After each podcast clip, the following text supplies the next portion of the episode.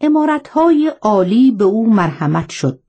ملکهای پرمنفعت به او داده شد. خانه های عالی در خارج خریده شد. هیچ یک اثری در وجود او نکرد. پدر بیچاره من در این روزها خود را بدبختترین سلطانهای عالم تصور می‌کرد و به کلی انان اختیار از دست داده بود. به دلتنگی علا حضرت سلطان تمام سرای دلتنگ بودند و مطلب به قدری پر اهمیت شده بود که در هر گوشه و کناری صحبت از این قضیه بود. عجب در این بود که این دختر دوازده ساله به پدر من اظهار عشق و تعلق کرده بود و این دختر عشق خود را با کارهای کودکانه که از روی کمال صداقت و درستی بود اثبات می نمود. مثلا با منعی که از طرف خواهر بزرگش می‌دید باز وقتی پدرم را می‌دید دوان دوان خود را به آغوش او انداخته با گریه می گفت آه آمدی؟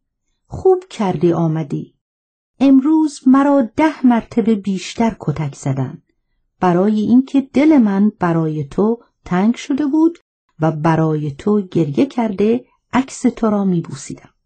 و خوب می‌دیدم که این کلمات ساده چه اثری به قلب این بیچاره می‌کند. چطور عشق را با ابهت سلطنت می‌خواهد جلو بگیرد؟ آخ پدر بیچاره من بی اختیار او را در حضور همه میبوسید و می‌گفت تو شاه را دوست بدار عزیز من که شاه هم تو را دوست میدارد. آن وقت این دختر بنای بازی و حرکات بچگانه را گذاشته با سر و صورت پدر من بازی می‌کرد و خود را در آغوش او افکنده میخوابید. به محض اینکه می‌خواستند او را از پدرم دور بکنند ناله و گریه را شروع می‌کرد. آه معلم عزیز من. اینجا به نظر استحقار به پدر من نگاه نکن. زیرا او در این عشق مستر بود. این بیچار سلاطین اول بدبخت روی کره زمین هستند. زیرا از بدو طفولیت جز دروغ و تملق و ریا ندیده و نشنیدند هر کس به آنها تعظیم کرده یا از ترس بوده یا از احتیاج. هر کس به ایشان محبت کرده یا پول خواسته یا جواهر. هر کس به آنها خدمت کرده یا حکومت خواسته یا امتیاز. پس عجب نیست که در مقابل تمام حرفهای مردم که ریا و تقلب و مسموم بوده این پدر من به سخنهای صادقانه این طفل دل بسته و عشق او را در این آخر عمر قبول کرده و در مقابل چنان عشق شدیدی به او عوض داده بود. این دو عشق که یکی از صداقت و دیگری از عدم اعتماد به خلق ظاهر شده بود قدرت و استقلال فوق تصوری به خواهر بزرگ این دختر داده و در واقع سلطان حقیقی ایران در آن زمان این زن بود. هرچه می‌خواست می‌کرد و هرچه می‌خواست می‌گفت. در این هرج و مرج غریبی که از عشق زنی در دربار به این عظمت تولید شده بود منتظرین چنین روزی فرصت پیدا کرده میدان را خالی دیده اسب دوانی را شروع نموده بودند. این انقلاب خیال و این آشوب حال برای پدرم مجال رسیدگی به امورات باقی نگذاشته و مهام رشته سلطنت به دست دو نفر افتاده بود که این دو نفر با هم ضد و دشمن بودند. یکی برادرم نایب السلطنه بود یکی میرزا علی اسقرخان صدر اعظم. این صدر اعظم و شخص اول مملکت نوه زال یک گبر بوده است و از طرف مادری هم یهودی پدرش در اوایل سلطنت پدرم آبدارچی و خیلی بی ارزه بوده است کم کم در آبدارخانه ترقی کرده به مرور ایام امین السلطان می شود. تعجب نکنید از اینکه پسر زال در دربار سلطنت ایران امین السلطان بشود. زیرا پدر من یکی از پلیتیکات عظیمی که برای استقلال سلطنتش به خاطرش رسیده بود این بود که اشخاص پست بی علم را مصدر کار نماید. گویا تاریخ رولوسیون فرانسه را زیاد خوانده بوده است که خانواده های بزرگ را باید مزمحل و نابود کرد و اقتدار علم را با جهل نیست و نابود ساخت. قافل از این که جهل یک مدتی رواج می‌یابد ولی پس از آن علم به هر نحوی که شده ظهور نموده اثرات خود را خواهد بخشید. مثل اینکه وقتی مهر فروزان از ساحت سپر به نهانخانه مغرب میخرامد و در اعماق افق بیکران از انظار ما ناپدید می شود روی زمین را تاریکی و سیاهی فرا می گیرد. اما آهوی خاوری بامدادان با چهره درخشان سر از هجله آتشین برآورده عالم را در امواج اشعه زرین خیش غرق می کند و تمام کائنات را به اعطای نور و حرارت خرسند می نماید. تویور درختان به جوش و خروش آمده نباتات رنگارنگ برای پذیرایی مقدم خسرو ستارگان سر از خواب گران دوشینه برداشته ملکه گل با جمال دلارای خود خطه زمردین چمن را آرایش می دهد. قطرات ژاله در لاجوردی برگ ها می قلتند. کوه و دشت و دره جویبار صحرا و دریا و مناظر خود را به شما تماشاییان تقدیم می کند. جهان خفته بیدار می شود و هر جانداری در سیاره مسکونه ما به کار خود مشغول می شود. بعد از فوت این امین السلطان همین میرزا علی اسقرخان اول امین السلطان بعد صدر اعظم می شود و خیلی زود چالمه یخ ارسی خود را فراموش می کند و با برادرم که نایب السلطنه و امیر کبیر و وزیر جنگ بود طرفیت پیدا می کند. این صدر اعظم و شخص اول حریق بی انتهایی بود که هیچ پایان نداشت. تمام پول مملکت در کیسه او و برادرش امین الملک بود. پس از این جهات یعنی آیا او سیر می‌شد؟ زیادتی او به خارج نشر می کرد و سایرین نیز شاد می شدند. عشق غریبی به ذلت مملکت داشت و اساس آتیه خود را همیشه محکم می‌خواست. از ظلم و تعدی درباره رعایا کوتاهی نداشت لیکن به یک استادی قابل تهیری تمام را به گردن برادر بیچاره من میگذاشت و این برادر عزیز مرا منفور عامه واقع می نمود. از جمله کارهایی که در دوره عمرش می‌کرد این بود که به فقرا و سادات بی اندازه همراهی و معاونت می‌کرد و برای تمام مقابر مقدسه شهریه و حقوق برقرار کرده بود. مال رعیت را بی محابا خرج و تلف می‌کرد تصور می‌کرد ارسیه مرحوم امین السلطان است. در حالتی که قفلت داشت از اینکه این پول را مأمورین بی انصاف دولتی از زارعین و رنجبران و بیچارگان به ضرب شلاخ گرفته به او می‌دهند. و تمام کارهایی که ریا در او منظور بود با به خاطر انجام داده در واقع می‌خواست قبول عامه داشته باشد.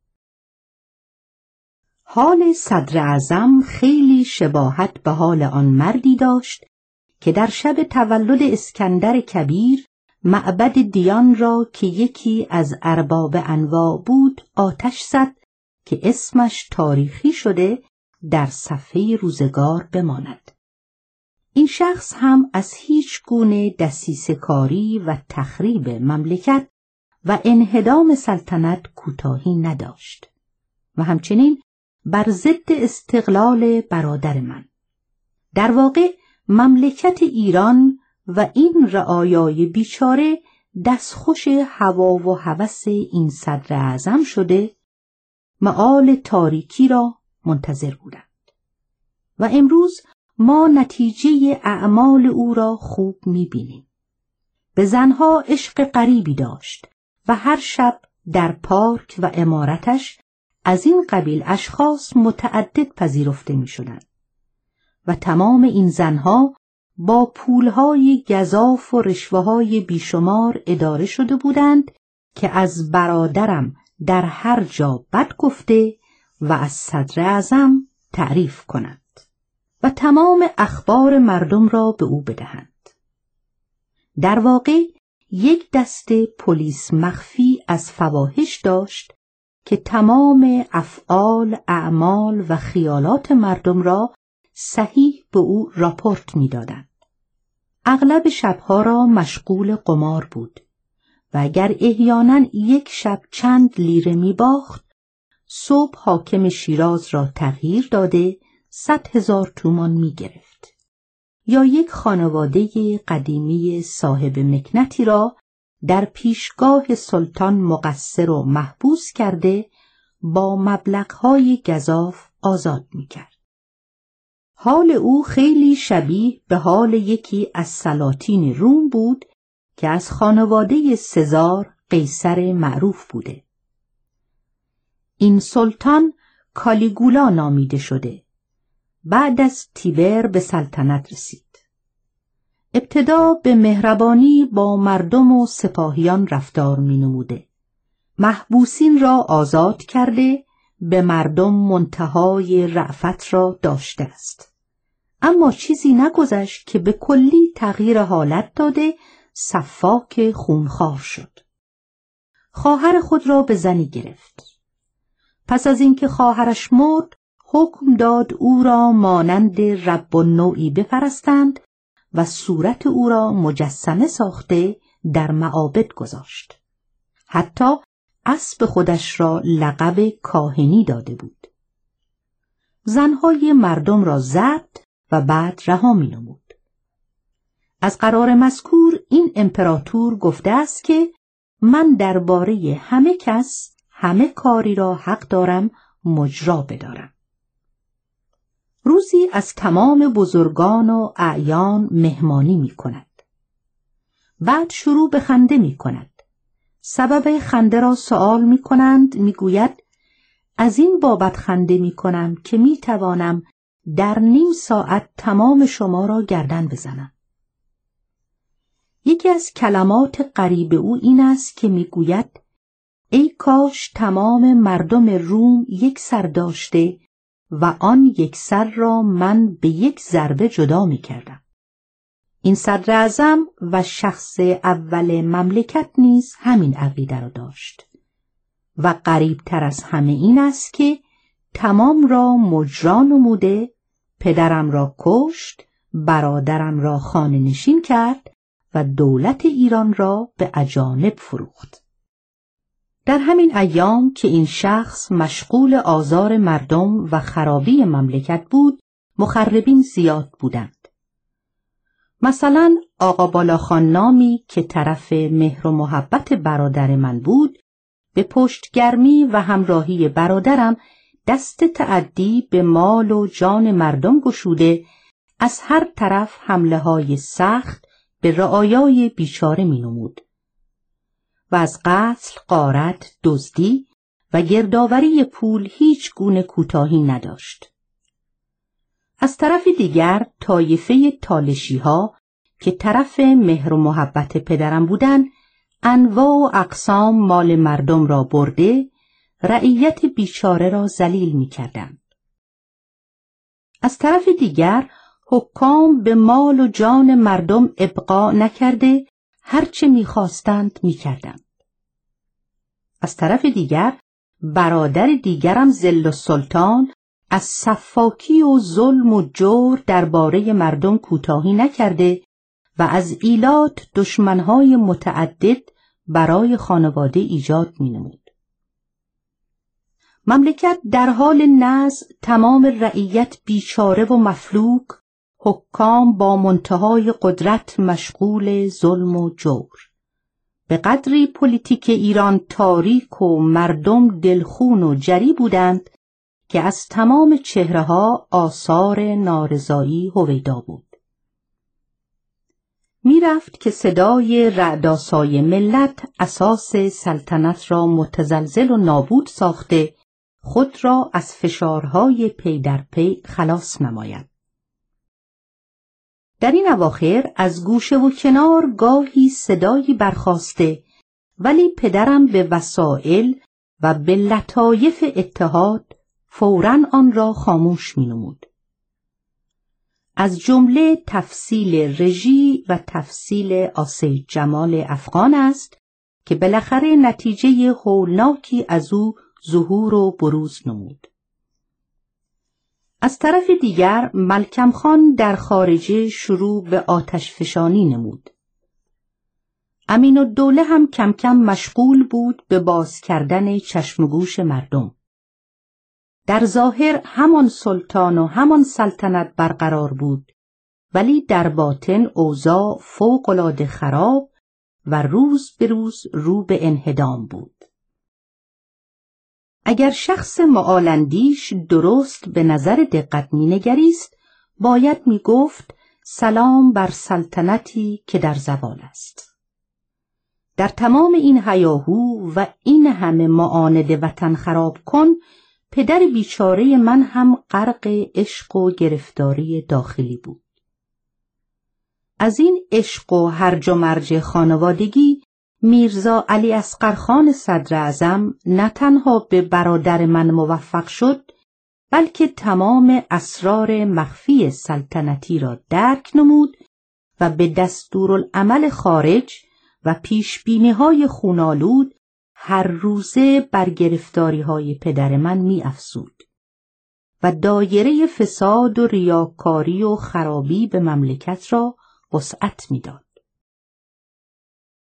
پدرم از دست حرکات مستبدانه این زنی که محبوب و مطبوعش بود و زمانها او را با تمام قلب دوست می داشت و امروزه بدبختانه به خواهر کوچک این زن عشق پیدا کرده بود به تنگ آمده از گفتگوی روبرو خسته شده این کار را رسمیت داده همین صدر اعظم خوشنیت را اسباب اصلاح کار قرار داده اجازه داده بود که با این زن که به همان اسم پدرش ذکر می‌شد و اولاد باغبان باشی می‌گفتند گفتگو کرده به هر نحوی که هست او را رضا نماید که پدرم خواهر او را تزویج نماید صدر اعظم از این پیش آمد خوشحال می شود و قبول می کند. در همین ایام نیز از اطراف به شاه عرض شده بود که صدر اعظم پول گذافی از خارجه گرفته مشغول دسیسه کاری است و انواع و اقسام خیانتهای او نسبت به دولت و ملت کشف شده به سمع سلطان رسیده بود. لیکن یک صدر اعظمی را بی جهت و وسیله ای نمی‌شد کشت یا معزول کرد. در خصوص او هم گفتگوهای زیادی بود که صدر اعظم مقتول یا معزول شود. از این طرف صدر اعظم وسیله‌ای برای کشف اسرار خفیه سلطنتی لازم داشت. و قصه ماه رخسار بزرگترین وسیله برای او بود. این شخصی که امین و سلطان مملکت و سلطنت بود این شخصی که نام و جان ما و ناموس مملکت در دست او بود این شخصی که به قدری طرف اعتماد حضرت سلطان بود که اجازه ورود به حرمسرا به او داده شده بود این شخص نجیب نمکشناس این شخص خیرخواه در مواقع مذاکره چنان به استادی با این زن پدر بیچاره من صحبت می کرد که عاقلترین زنها هم البته فریب خورده اسرار خود را بروز می دهند. و در ضمن مأموریت مسلحانه خود این صدر اعظم شریر تمام مطالب دولتی را از این خانم بیچاره کشف می کرد. و این بیچاره زن قفلت از این داشت که این جواب سوالات بالاخره پرده خونالودی به او نشان خواهد داد. از آنجا که این خانم طرف مهر و اعتماد فوقالعاده پدر من بود در مواقع خواندن و مطالعه کاغذجات مهم این زن چراغ پشت سر پدر من نگاه می داشت. پدرم گمان نمی کرد او می تواند اقسام خطوط را بخواند یا از شدت محبت تصور نمی کرد هیچ وقت این زن اسرار مملکتی را بروز بدهد. لذا چندان در قید نبود و تمام این کاغذها را شب به طور محرمانه در اتاق تنها مطالعه می کرد. فردا این صدر اعظم در طی مذاکرات خود از این خانم بیچاره استخراج می کرد و در ضمن استفاده برده دامنه شیطنت خود را برای انهدام پدر بیچاره وسعت می‌داد. در ضمن اینکه از این طرف مشغول کار بود دو نفر دختری که با هم خواهر بودند یکی موسوم به فاطمه و دیگری نصرت را محرک شد که به حرمسرا به خدمتکاری آمده راپورت های شبان روز را به او بدهند.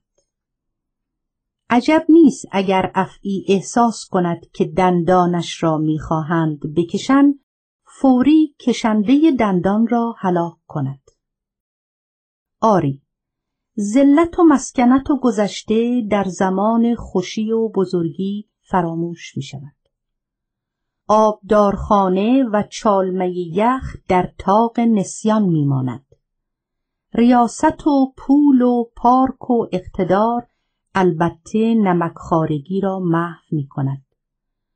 ظلم، جور، خونریزی و تعدی قصاوت قلب می آورد. حکم سریع الاجرا تعظیم و احترامات فوق شعونات غیرمنتظره سبوعیت می آورد. هیچ شکایتی و ملامتی به این شخص حریص جاه طلب نباید کرد اگر برای خاطر دام ظلم و ریاست خود پدرم را قربانی کرد بلکه باید از پدر شکایت کرد که چرا باید چون این شخص اول و صدر اعظمی ایجاد کرده مملکت را خراب و خود را مقتول ساخته آینده ایران را تاریک نماید.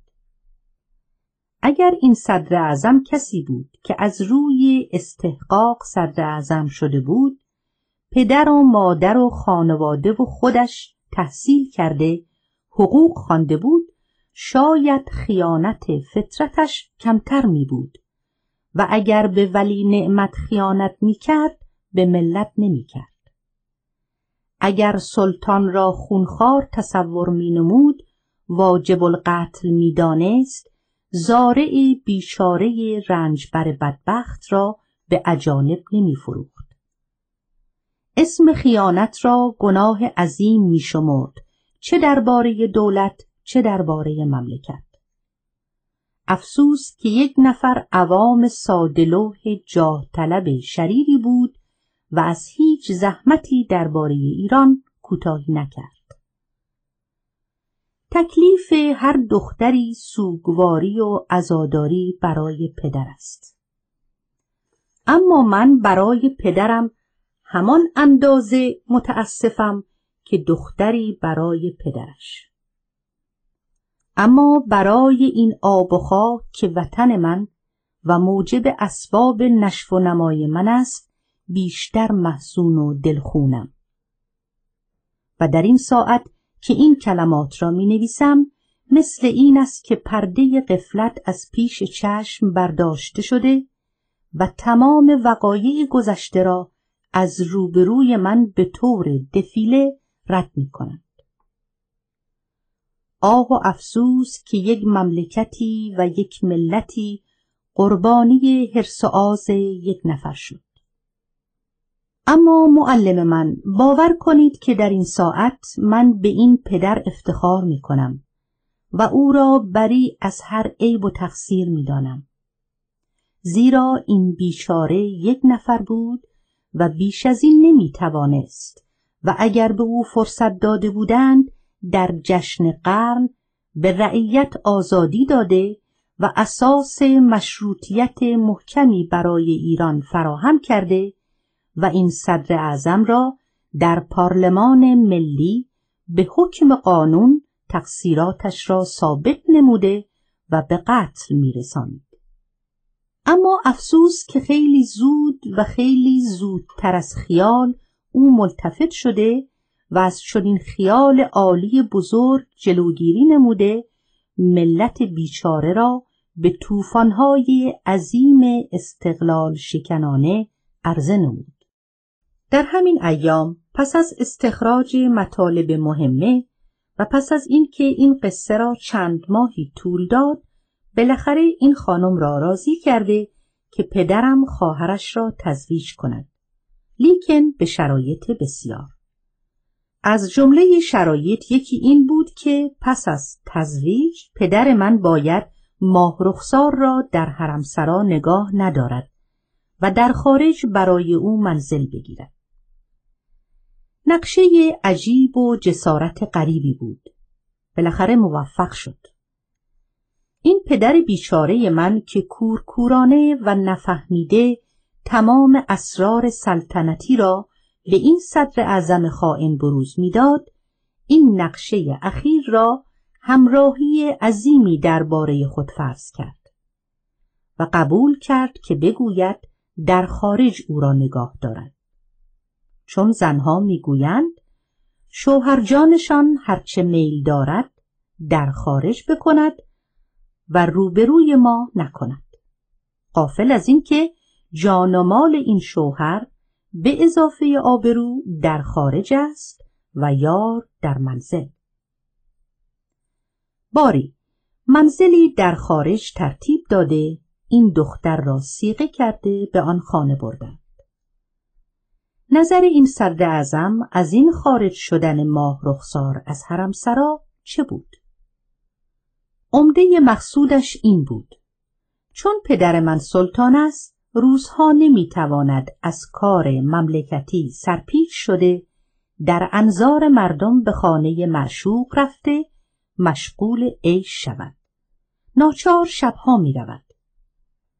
اگر روز آمد و شد کرد این صدر اعظم می تواند به رعیت بگوید سلطان شما لاعبالی و فلان است. صبح تا شام کار مملکتی را رها کرده مشغول تفریح است. این نکته را پدر بیچاره ملتفت شد و شبها بنای مراوده گذاشت. ناچار در شب اساس سلطنتی همراه ندارد. مواظب ندارد. تنها یا با یک نفر پیش خدمت با یک کالسکه معمولی خواهد رفت. و در موقع آمد و رفت صدر اعظم می تواند فرصت کرده او را به قتل برساند. در حقیقت فکر اساسی حقیقی کرده بود اما از این راه موفق نشد نمی‌دانم چرا قرن شاه نزدیک بود و می‌رفت که پس از چند ماه دیگر شروع شود. تمام خانمها مشغول تهیه و تدارک قرن بودند. به واسطه اصلاح بین او و ماه رخسار و موفق شدن پدرم به این کار آن کدورت غمناکی که چند ماهی بود همه را فرا گرفته بود محو دوباره آن حال بشاشت و خوشحالی شروع زندگانی را از سر گرفته در بار جدیدی احداث شده بود. این پدر عزیز من به قدری مسرور و خوشحال بود که حد و حسری بر او متصور نبود. با تمام مهمانان یکسان لطف و مرحمت مینمود هرچه می‌خواستن می‌داد و به هیچ قسمی نمی‌توانست مسرت خودش را مخفی بدارد علل خصوص در مواقعی که به جای عریزجات پرتقاضا رقعه عاشقانه به دستش می رسید. در این مدتی که کدورت تمام دربار سلطنتی را از خارج و داخل احاطه کرده بود و دقیقه به دقیقه تمام منتظر و مترصد آن نقطه آخر کار و عمل بودند من هم روزگار را به کسالت میگذراندم چون می‌رفتم که بفهمم محبت چه دوستی کدام است و خوب حس می کردم که این جوان را دوست می دارم. ولی هیچ وقت از وظیفه خود خارج نشده تخطی و تجاوز نکرده اخبار را از دست نداده احتیاط را فراموش نکردم. احدی از این میل قلبی و محبت من نسبت به این جوان مسبوق نبود. حتی خودش هم نمی‌دانست و نمی‌فهمید. لیکن او کاری به این نداشت که من هم مایل او باشم. او در تمام این انقلابات و اقتشاشات داخلی هیچ ساعتی این کلمه را فراموش نمی کرد و روزی ده مرتبه به توسط امر زید به من می گفت من تو را دوست می دارم. و من تنها در جواب آه طولانی کشیده چشمهای خود را پر از اشک کرده به طرف آسمان نگاه می کردم. طولی نکشید که این جوان انان اختیار از دست داد. دیگر نتوانست درد خود را مخفی بدارد. تمام اهل حرمسرا این طوفان عشق را می‌دیدند و به یکدیگر قصه کرده می‌گفتند. طبیعت هم به یک اندازه با این بدبخت همراهی کرده بود. در تمام ساعات شبان روز دقیقه به دقیقه عشق و سروری تازه شروع می شد.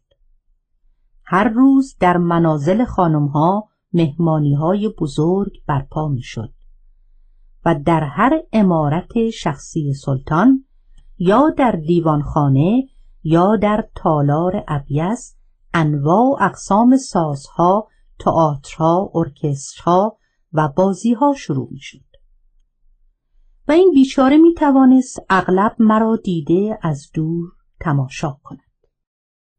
پدر من در این روزها به کلی حال اطفال را پیدا کرده بود و از شدت مسرت دقیقه به دقیقه اسباب عیش و اشرت را فراهم می نمود.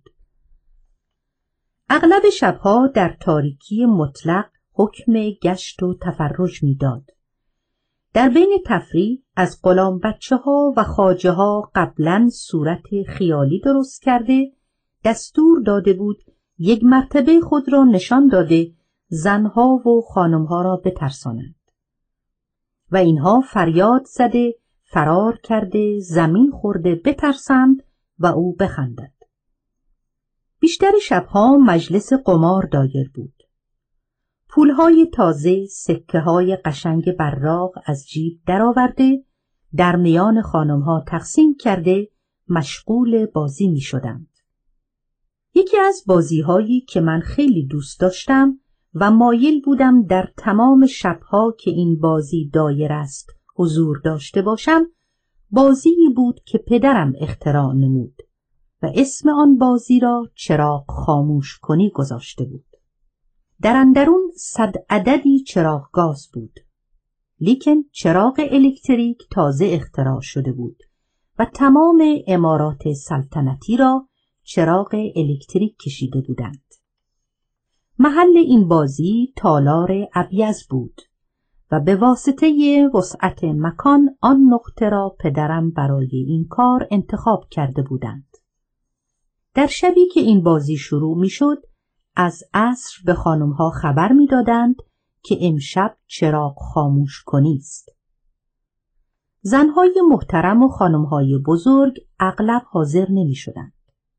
چون برای خود وهن عظیمی می دانستند.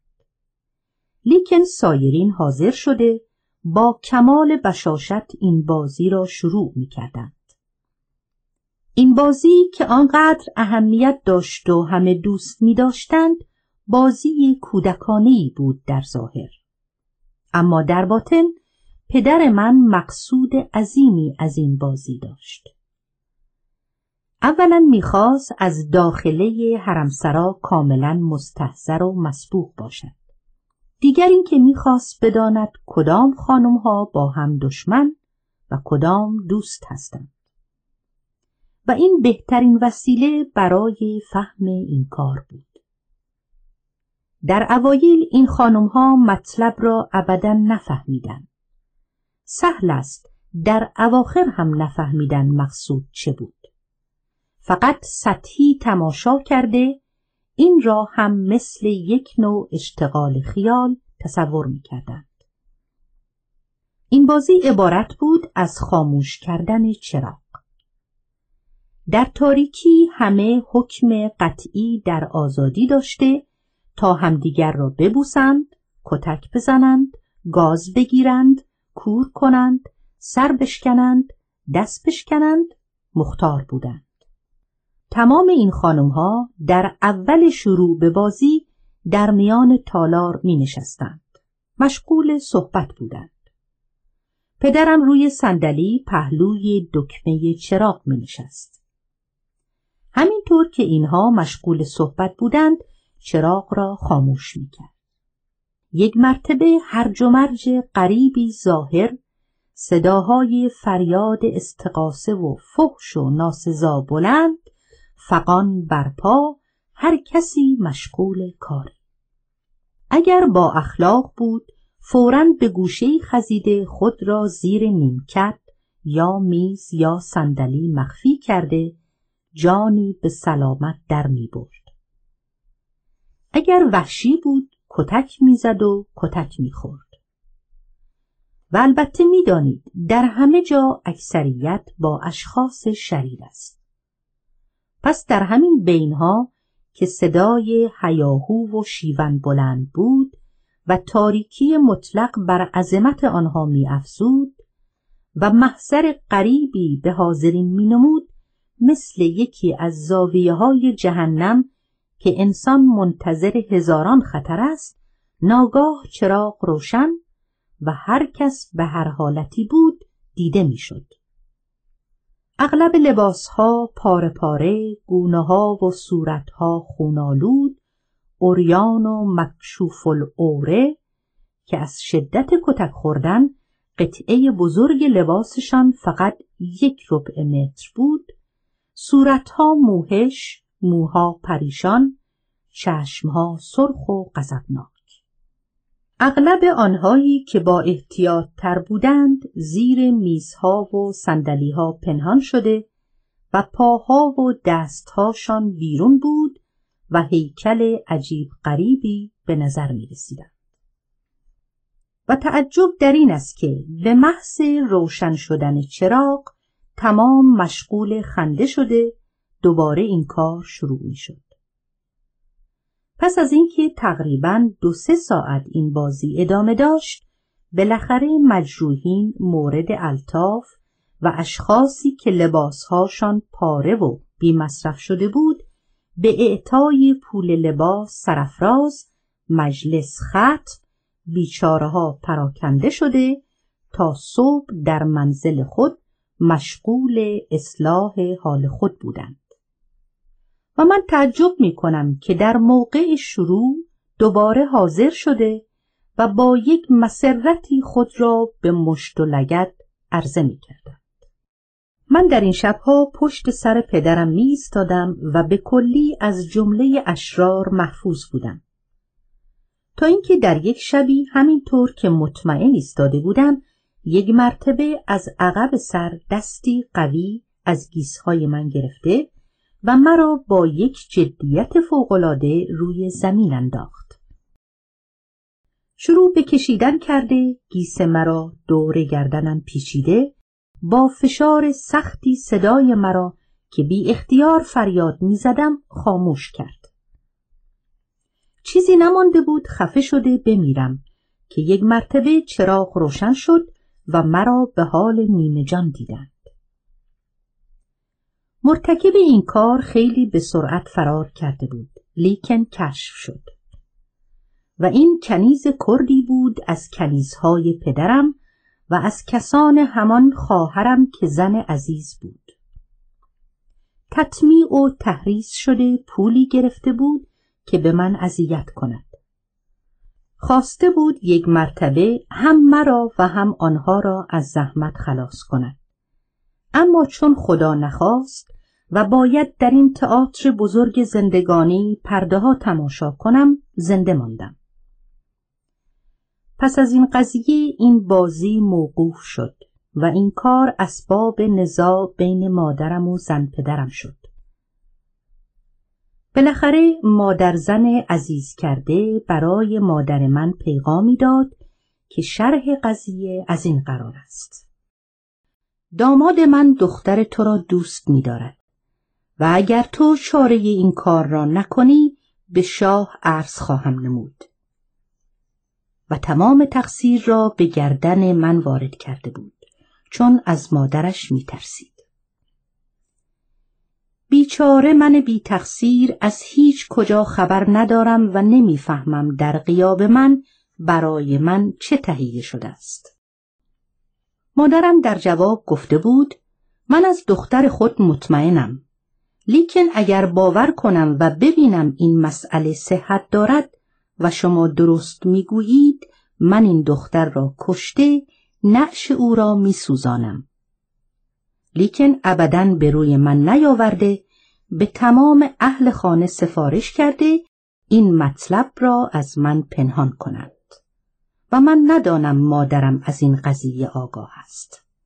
و خودش طوری مجدانه از من نگهداری کرده که قدمی تنها و بدون او غیر مقدور بود بردارم در تمام گردش ها تفرج ها شبان روز مادرم با من بود و منتهای سعی را می کرد که با کسی متکلم نشوم. من همچون بی تقصیر بودم و مطلب مهمی نداشتم از بودن با او خوشحال بودم و به هیچ قسم از این همراهی کدورتی نداشتم. لیکن معاندین و حسودان بی انصاف از هیچ گونه کنایه درباره من کوتاهی نکرده و ابدا خود را نمی توانستند راضی کنند که دست از آزار من بیچاره برداشته راحتم بگذارند. به هر حرکت کودکانه من پیرایه بسته شرح و تفسیرات عجیب می کردند. بالاخره مادرم مجبور شد لباسهای فاخر عالی را از تن من بیرون کرده و یک دست لباس ساده بر من بپوشاند. در میان تمام لباسهای من آن لباسی که میل داشت پیدا نکرد چون تمام قیمتی و قشنگ بود. مجبورا یک دست از این لباسهای قشنگ را به یک نفر از همبازیهای من بخشیده لباس کثیف او را گرفته به من پوشاند و به من فرمان داد که امروز را به حضور پدرم بروم تا اینکه پارچه ساده گرفته برای لباس تهیه کنم. من از این پیش آمد غیر منتظره بی حد و اندازه پریشان و دلتنگ و به کلی دیوانه شدم کلمات کفرامیز گفته شروع به گریه کردم که امکان ندارد من با این لباس چرک مندرس از منزل خارج شده در حضور این همه جمعیت بروم. کلیتا من از اتاق بیرون نخواهم آمد. به مادرم اطلاع دادن که من لباسها را کنده دور انداختم و عهد کرده قسم خوردم که خود را زنده دفن کرده از اتاق خارج نشوم. مادر عزیز من این مطلب را بهانه کرده حرفهای زشت مردم را به خاطر آورده به اتاق من آمد. در حالی که از شدت غضب از حالت طبیعی خارج شده به محض ورود بی مقدمه در را از داخل بسته شروع کرد مرا ملامت کردن و تعدیب کردن. به عبارت واضحتر کتک زدن. آه بیچاره من مظلوم من بدبخت. من که در این اتاق نه فرار داشتم نه فریاد رسی. تمام سر و صورت من کبود خونالود گیسها همه کنده و پراکنده لباس پاره پاره. و این بی انصاف مادرم هم از ضربات متواتر به هیچ گونه کوتاهی نداشت و زیر دست و پای او نیمه مرده به زمین افتاده مشغول جان دادن بودم. خدمه و پرستارها به ضرب سنگ در را باز کرده داخل اتاق شدند و مرا از دست او گرفتند. تمام زن پدرهای من که در این حیات منزل داشتند به هیئت اجتماع آمده مادر مرا ملامت کردند که بدون جهت و بدون تقصیر این طفل بیگناه را چرا این قسم مجروح کرده. مادرم را بردند و من در بغل دایه خود بیجان افتادم. هرچه در اطراف من گفته می‌شد نمیشنیدم و هرچه می‌دیدم تشخیص نمی‌دادم. معلم من از این حرکت وحشیانه مادرم یقینا در این ساعت متأثر خواهی شد. لیکن وقتی در افراد یک جماعت اعم از خوب یا بد بنگریم قابلیت اخلاقی این اشخاص هرچه باشد قابلیت و شایستگی آنها نیز همان است. علمای فن اخلاق از تفاوتهای شخصی صرف نظر نموده صفات مشترکه را دارای اهمیت می‌دانند. و این اوصاف عمومی را اخلاق اجتماعی مینامند. اخلاق اجتماعی از مکتسبات شخص انسان نیست بلکه ارسان به او منتقل شده و با فطرت وی امتزاج یافته و به همین جهت حکما او را ملکات رایه نامیدند. این علم با ممیزات خصوصی قطعا سر و کاری ندارد و صفات عمومی را به دقت معاینه می کند. اخلاق مطلق اوصاف و قابلیات است چنانچه علم کیمیا اوصاف ترکیب عضوی را از نقطه نظر خاصی تحلیل و مطالعه می کند. مهمترین مناسباتی که مردم را مثل حلقه های زنجیر به یکدیگر بسته و مربوط ساخته مناسبات اخلاقی است. این مسئله به قدری با سایر مناسبات زندگی ارتباط دارد که نمی توانیم بگوییم کدام یک از اینها حق برتری را می تواند تصاحب نماید. حکمای بزرگ که سالیان دراز از عمر خود را صرف تحقق این کار کرده اند از دایره این دور و تسلسل نتوانستند خارج بشوند. چرا از عقاید حکما برای شما می نویسم؟ خود شما تاریخ را خوب می دانید. تاریخ دنیا به ما میفهماند که فرمان روایی مطلق تا چه اندازه تباه کننده اخلاق است. وقتی مادر از ساعت تولد طفل خیش را از خود دور و جدا نموده در تربیت بدنی و مزاجی او اهمال کند و تهیه لوازم زندگانی این کودک شیرخوار را خود به شخصه فراهم نکند برای خاطر استراحت خودش از شیر دادن به طفل مزایقه کند بچه بیچاره را از غذای طبیعی او محروم ساخته به دایه بسپارد و این کودک از محبت حقیقی پدر بهره نبرد و از آغوش تربیت مادر دور افتاده باشد. وقتی بزرگ شد گذشته از اینکه در امور زندگانی کند و عاجز و ضعیف الاراده خواهد بود البته مادرش هم آن عنصر رعفت را به او نداشته اولاد خود را با مهربانی حقیقی دوست نخواهد داشت. پس عجب نیست با چنین بی اخلاقی و عدم اونس اگر من بیچاره بی تقصیر مضروب واقعی بشوم. بلکه تعجب کنید از اینکه چرا من در زیر لگد نمردم. و آن اخلاق جابرانه مرا نکشت بزرگی و تشخیص و استقلال خود یک نوع قصاوت قلبی در انسان تولید می نماید.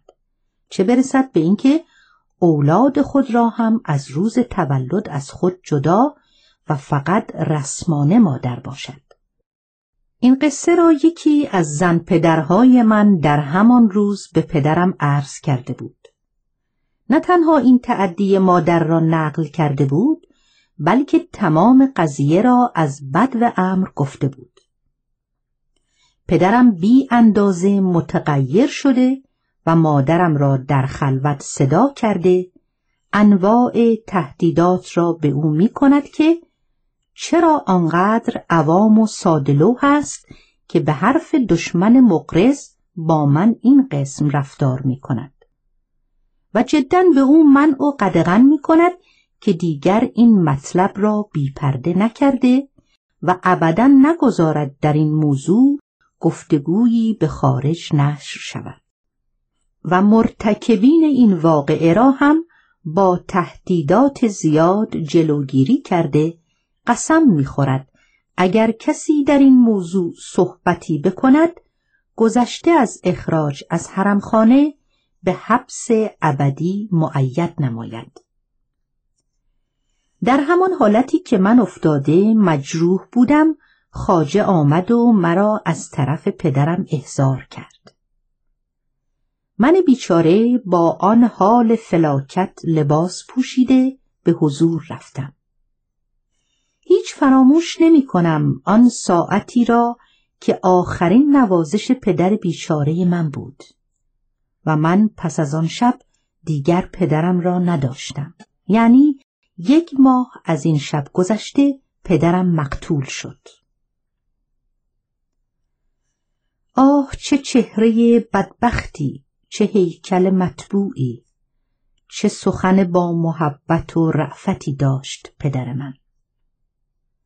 من با وجودی که طفل بودم هنوز آن آهنگ مطبوع صدای او را فراموش نکرده بلکه در تمام مدت زندگانی همیشه صدای پدرم را شنیدم. پدرم نیمه اوریان و مشغول نماز بود. با صدای قشنگ محزونی نماز می‌خواند و هر وقت سر را به طرف آسمان بلند می‌کرد یک خضوع و خشوعی یک قطعیت کامل در چهره او پیدا می‌شد. و خدا را به یک سختی می‌خواند که من از دیگری جز پدرم آن آهنگ نشنیده ندیدم. روبرو ایستاده و پدرم را تماشا می‌کردم. پدرم سلطان و آقای من بود اما فوقالعاده او را دوست می داشتم. در تمام مدت حیاتش جز محبت جز احترام از او ندیده بودم. او به من نگاه می کرد موقعی که با ظرافت نگاه می کردم پس از اینکه از نماز فراغت پیدا کرد با یک خنده مرا صدا کرده روبروی خود نشاند و دست پرمرحمتی بر سرم کشید و با نظر شفقت به رویم نگاه کرد و گفت کجا بودی؟ عرض کردم در منزل پرسید چه می کردی؟ گریه گلویم را گرفت و گفتم هیچ نگاه طولانی عمیقی به من کرد و گفت به زودی تو را شوهر خواهم داد و اغلب به منزل تو خواهم آمد و تو باید به من خدمتگزار باشی لبها را به پیشانه من گذاشت. بوسه پر از مهری خیلی خفیف و متول نموده سر مرا در دو دست نگاه داشت. آه معلم عزیز من در تسکار این دقیقه قلب من از حرکت افتاد. الان قلم در دستم سنگینی می کند و ناچارم ساعتی نوشتن را ترک و خود را آرام نمایم. ای خدای من پس از بیست و هفت سال این ساعت گرمی دو لب مطبوع پدر خود را حس می کنم. آه چه بوسه ای که سراسر قلبم را به لرزه آورد و از شدت خوشحالی انجمادی در تمام خونم تولید کرد. زبانم از گفتن باز ماند. چشمم نمی‌دید. گوشم نمیشنید. محبتی محبتی پاک و با عظمت و سراسر افتخار در آن ساعت رشته حیاتم را قطع کرد. نفسم از تنگی مجرا فریاد زد و سراسر وجودم را یک لرز خوشوقتانه اداره کرد. معلم من اگر پرده زخیم نسیان روی پیشامدها نیفتد و شداید را از صحیفه خاطرها محو نکند زندگی انسانی یقینا زود و زوال پذیر است. ای کاش کاخ زندگی من در آن دقیقه منهدم می‌شد و قبل از آشامیدن جرعه زهراگین مفارقت از همچه پدری یک طالع مساعد یک بخت موافق پیمانه عمر مرا لبریز می کرد و از زحمت بیپدری خلاصم می نمود. کاش در آن ساعت دفعتا به تب شدیدی گرفتار به اندک فاصله به ظلمت سرای نیستی داخل می شدم. افسوس و دریغ که آن تب آن مرض مهلک نیامد و از گریبانم نچسبید.